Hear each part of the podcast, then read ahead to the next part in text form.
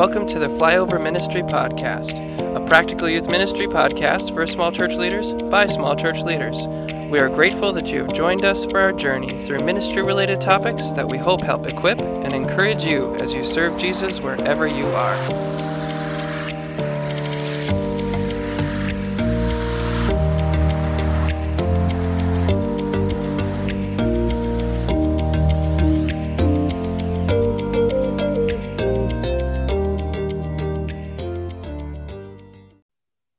Welcome to the podcast. I'm Dan. And I'm Jordan. And this is Flyover Ministry. Happy July to everyone. We hope you had a good 4th of July. Uh, as we are recording this ahead of time, I will say that right now I am on a getaway in real time with my youth group up on the North Shore of Minnesota. Jordan, in real time, where will you be when this releases? Uh, I will be in the lovely town of Beulah, North Dakota, and I will be trying to avoid uh, fireworks being shot from neighbors. Kind of Got, fun story. Gotta love. I mean, it's really the Wild West out there. I mean, it kind of is. It was accidental. they had their tube for their mortars knocked over, and it was a little bit chaotic. No. Mortars? So, I yeah, thought you were talking like.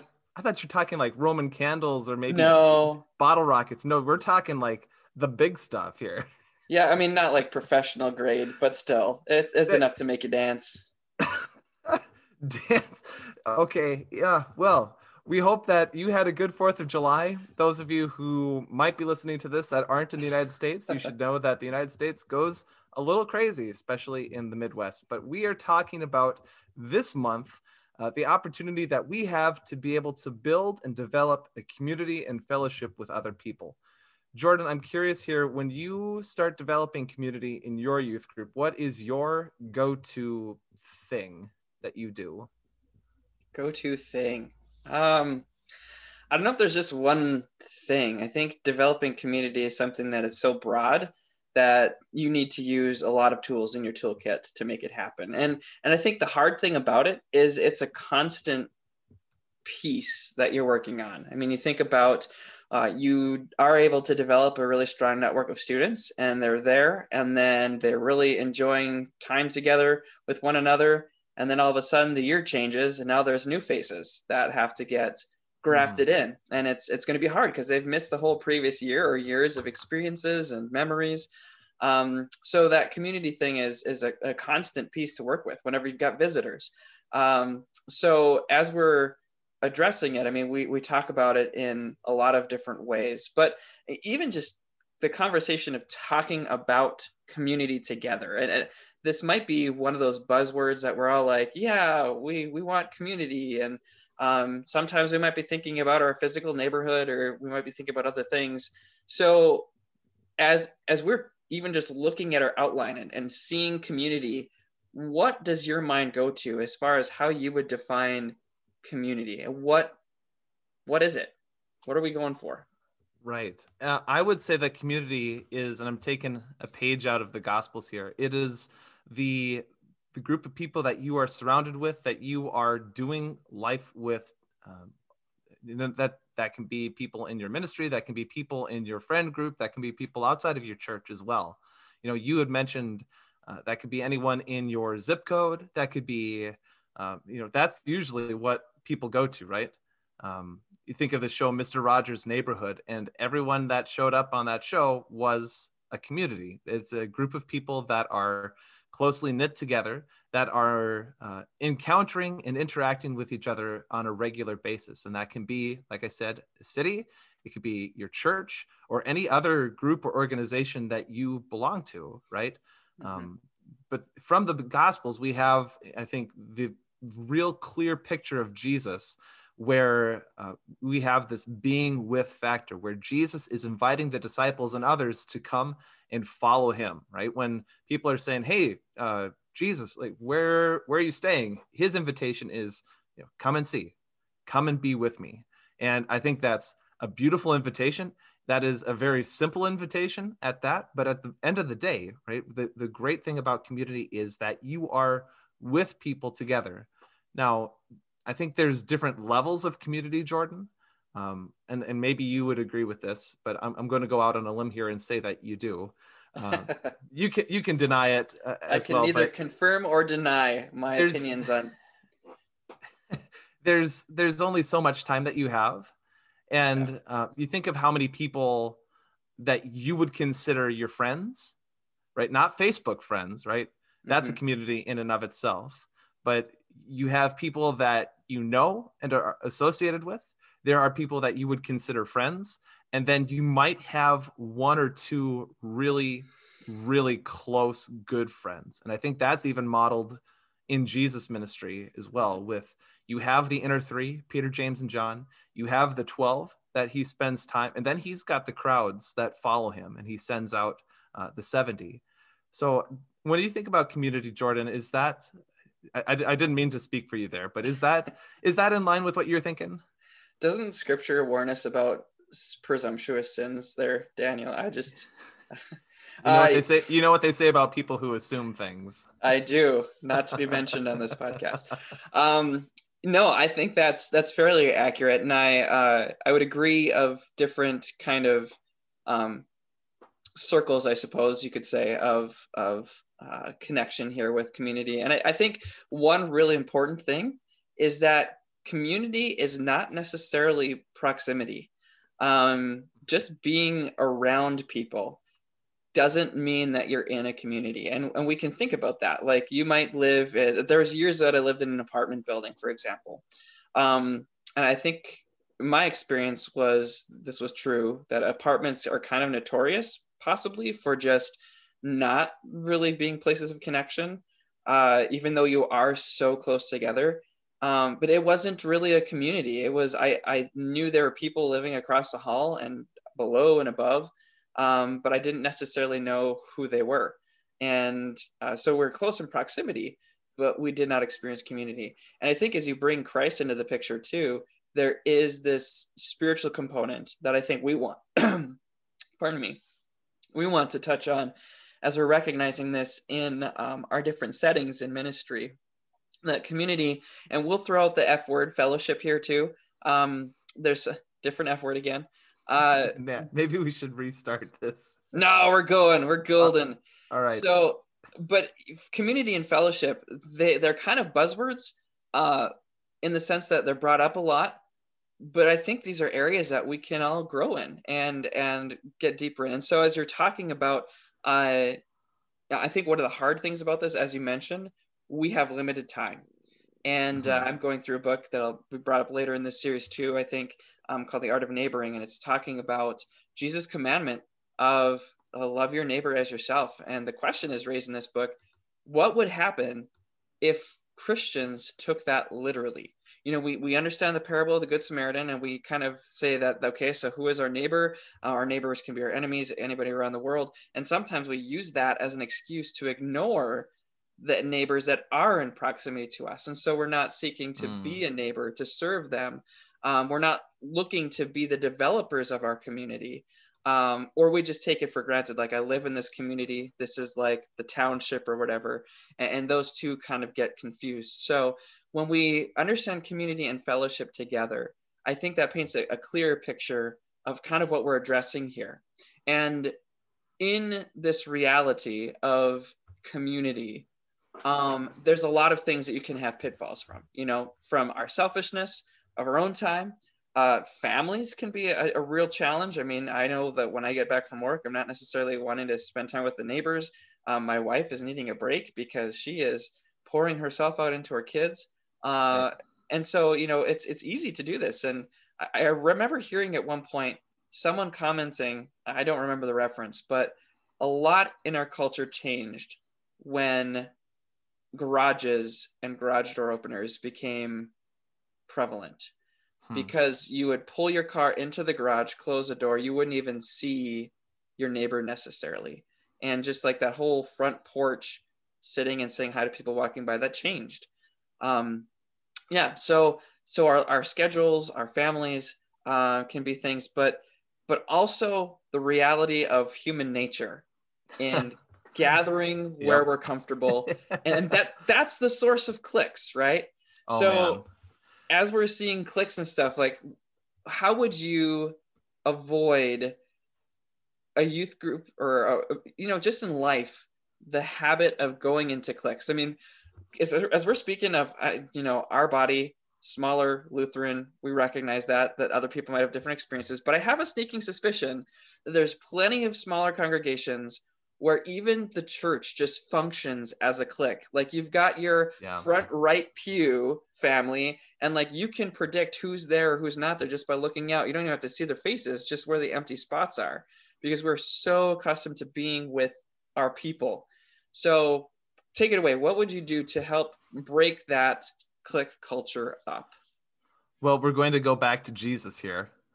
and the Sermon of the Mount, what does he say? love your enemies, pray for those who persecute you. Now, why do I bring that up? Well, because, and I, I, I enjoy this text a lot because A, Jesus said it, B, he uses the word enemies, and that's a word that we don't exactly use today. We wouldn't say, mm. this person's my enemy. Say, I don't really care for those people.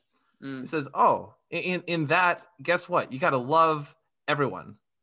If you love only the people that are easy to love, what benefit of is that to you, right? Tax yeah. collectors and sinners and the Romans, all of the people you hate are doing that as well. What is the point that Jesus is getting at here? We ought to be different.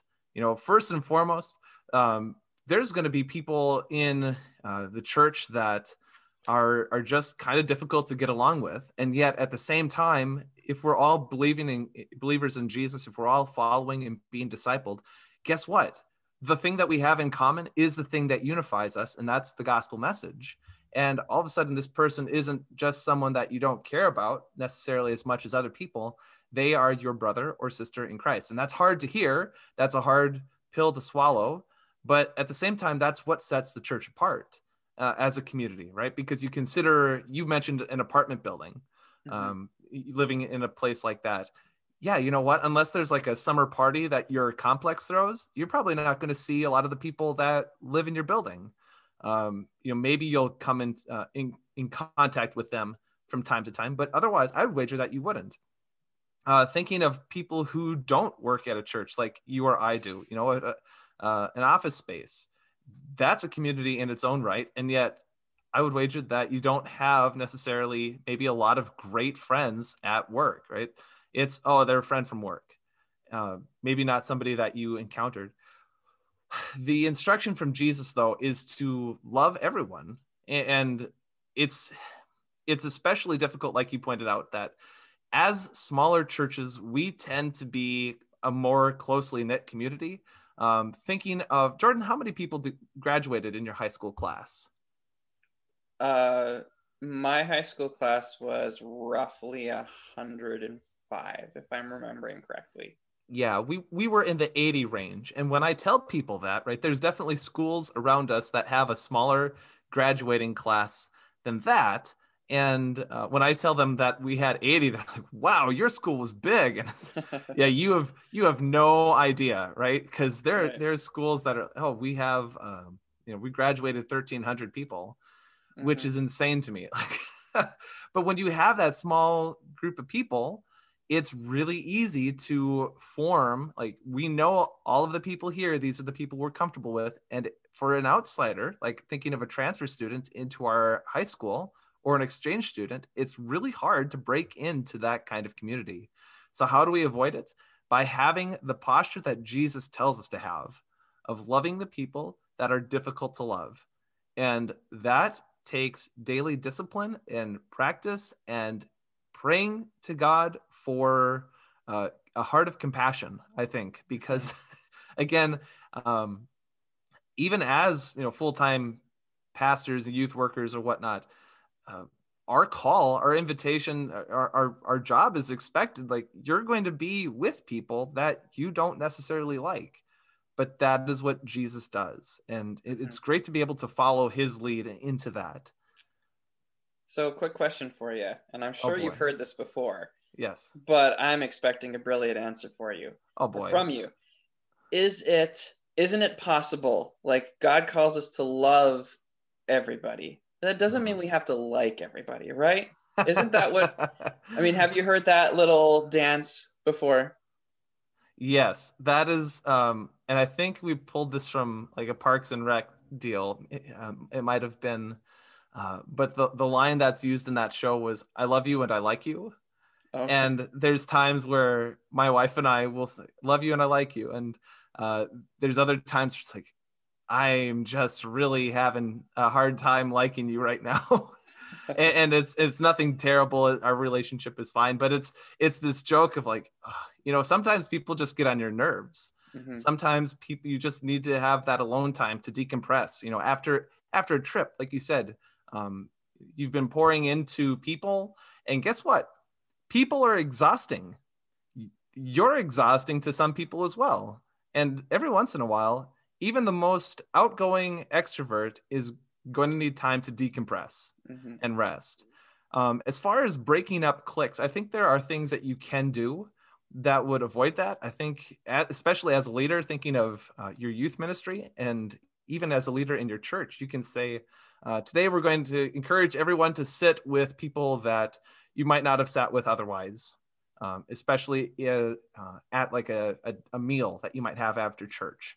Or we're going to partner people up for the game this week and here's who you're going to partner with. And then have it be a team building uh, exercise or a team building game.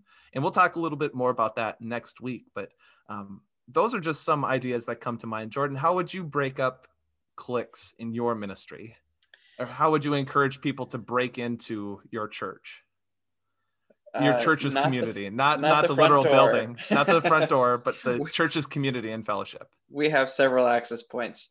Uh, oh goodness. I no, that's overall as we're thinking about this. I think that one of the most significant things, and this is people might get sick of hearing this from us, but it's not going to happen naturally. It's not going to happen on accident. You're not going to stumble in and say, "Wow, we have broken these cliques up you know?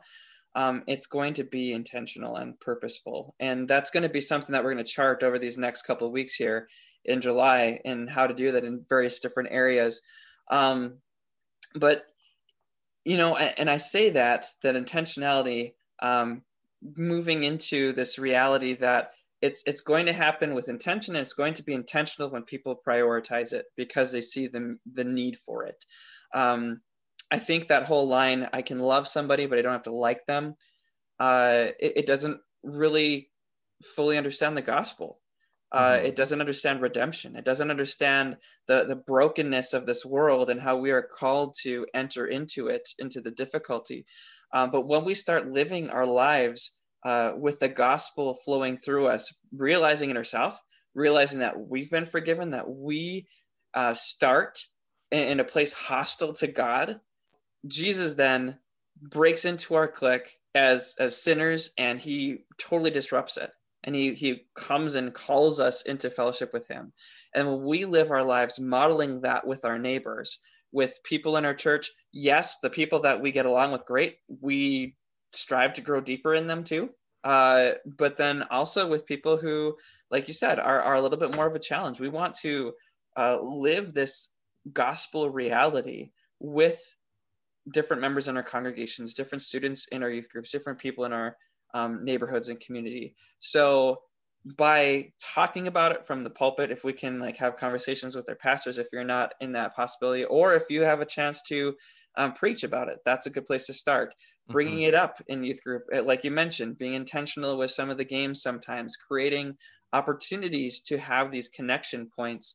Um, is going to be a really foundation, big foundation for getting people to realize that there is this calling for us to be joined together in this way. And, and to be honest, too, I think that this is one of the strengths of a small church setting compared to like mega churches. Mega churches have a very hard time. Um, they, they can push small groups yeah. uh, and and they can try to foster this community there. But when you're talking about the entire membership of a of a mega church, it is so easy to go to a place and to not be known and to not know people, and, you right. can kind of hide and disappear. That's not the intent of, or that's not realist reality when you're living in community as God intended. Yeah, the the other side of that too. It's not just mega churches too. Smaller churches, even with more than one service, can fall prey to this too. I think, mm-hmm. where um, all of a sudden, like, oh, when have you been coming to our church? I've been a member here for five years. A literal conversation I had with someone. It's like, sure. we, but this person went to, um, this person went to the other service, and we just hadn't encountered each other until there was this extra outreach deal that we all we both decided that we were going to go to. Um, I think there's an element too, and, and we can start landing the plane on today's episode with this. Uh, but there's the sense of um, when you leave high school and go into college, uh, especially Christian colleges, um, a lot of the feedback that people give about what they appreciate, what they enjoy, is like, man, just an incredible amount of fellowship and just the friends that we make. This is terrific. And there's no denying that. Like i made a lot of friends in college that uh, a lot more friends than i even had in high school. And because it was at a christian college at crown uh, and even at the bible college we had a lot of things in common. You know we had our faith in common. We had a lot of the same backgrounds and then what happened uh, after college is that we got into the real world and instead of living in close proximity with each other and being close friends now all of a sudden to have that kind of community that we desired you have to work at it. And i think that is something for our churches to really consider as we desire to have and build a community and fellowship with one another we have to work at it. People will prioritize what's important to them. So I guess the challenge for me is to uh, start having a conversation as your church about you know, what can we do as a smaller church to help continue to grow and foster the sense of community, something that people will want to prioritize, something that people values, but something that is also going to draw us closer to each other in our relationship with Jesus. Mm-hmm. And yeah, as we close out this time talking about just the overview of community launching into our next couple of weeks. Um, I think this is another area where we see the goodness of God. God calls us to live in community with one another, but yet the fear that we have because of sin in our life, uh, the, the fear that we have because of sin in our life causes us to pull back from one another. We see that right in the Garden of Eden. Uh, the first person that Adam hid from was not the Lord the first person that Adam hid from was Eve. You know, as they cover themselves, there's now this this interference, and I'm not promoting a nudist colony here at all. Uh, that's not the intent of this, but it's just saying that from that time we've been broken relationally and we tend to hide from one another. But God calls us because it's a reflection of his perfect unity within the Trinity to relate to one another and project that to the world. And like you mentioned, in those college experiences, when we have a taste of that, we see how good it is and how needed it is for our life. And yet life goes on and we let it slip away. And then we miss out on this huge blessing that God intends for us. So, with that, as we um, close out for, for today, uh, know that this is something worth going for. And I pray that in the weeks to come, as we talk about some of the how to, some ideas for fostering this in different areas of your life, um, that you'll walk away with some helpful things that will encourage you and let you step out and, and start to work on building this, being the one to unite your congregation, your community together, and to live this blessed life of knowing God's fullness for you in this way, in this very real way.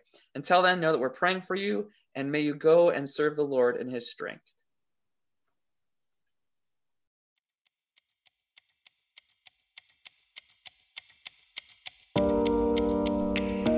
Thanks for listening to Flyover Ministry. You can find, follow, and give feedback on our Instagram and Facebook pages at Flyover Ministry. You can also get in contact with us on our Gmail account, flyoverministrypodcast at gmail.com.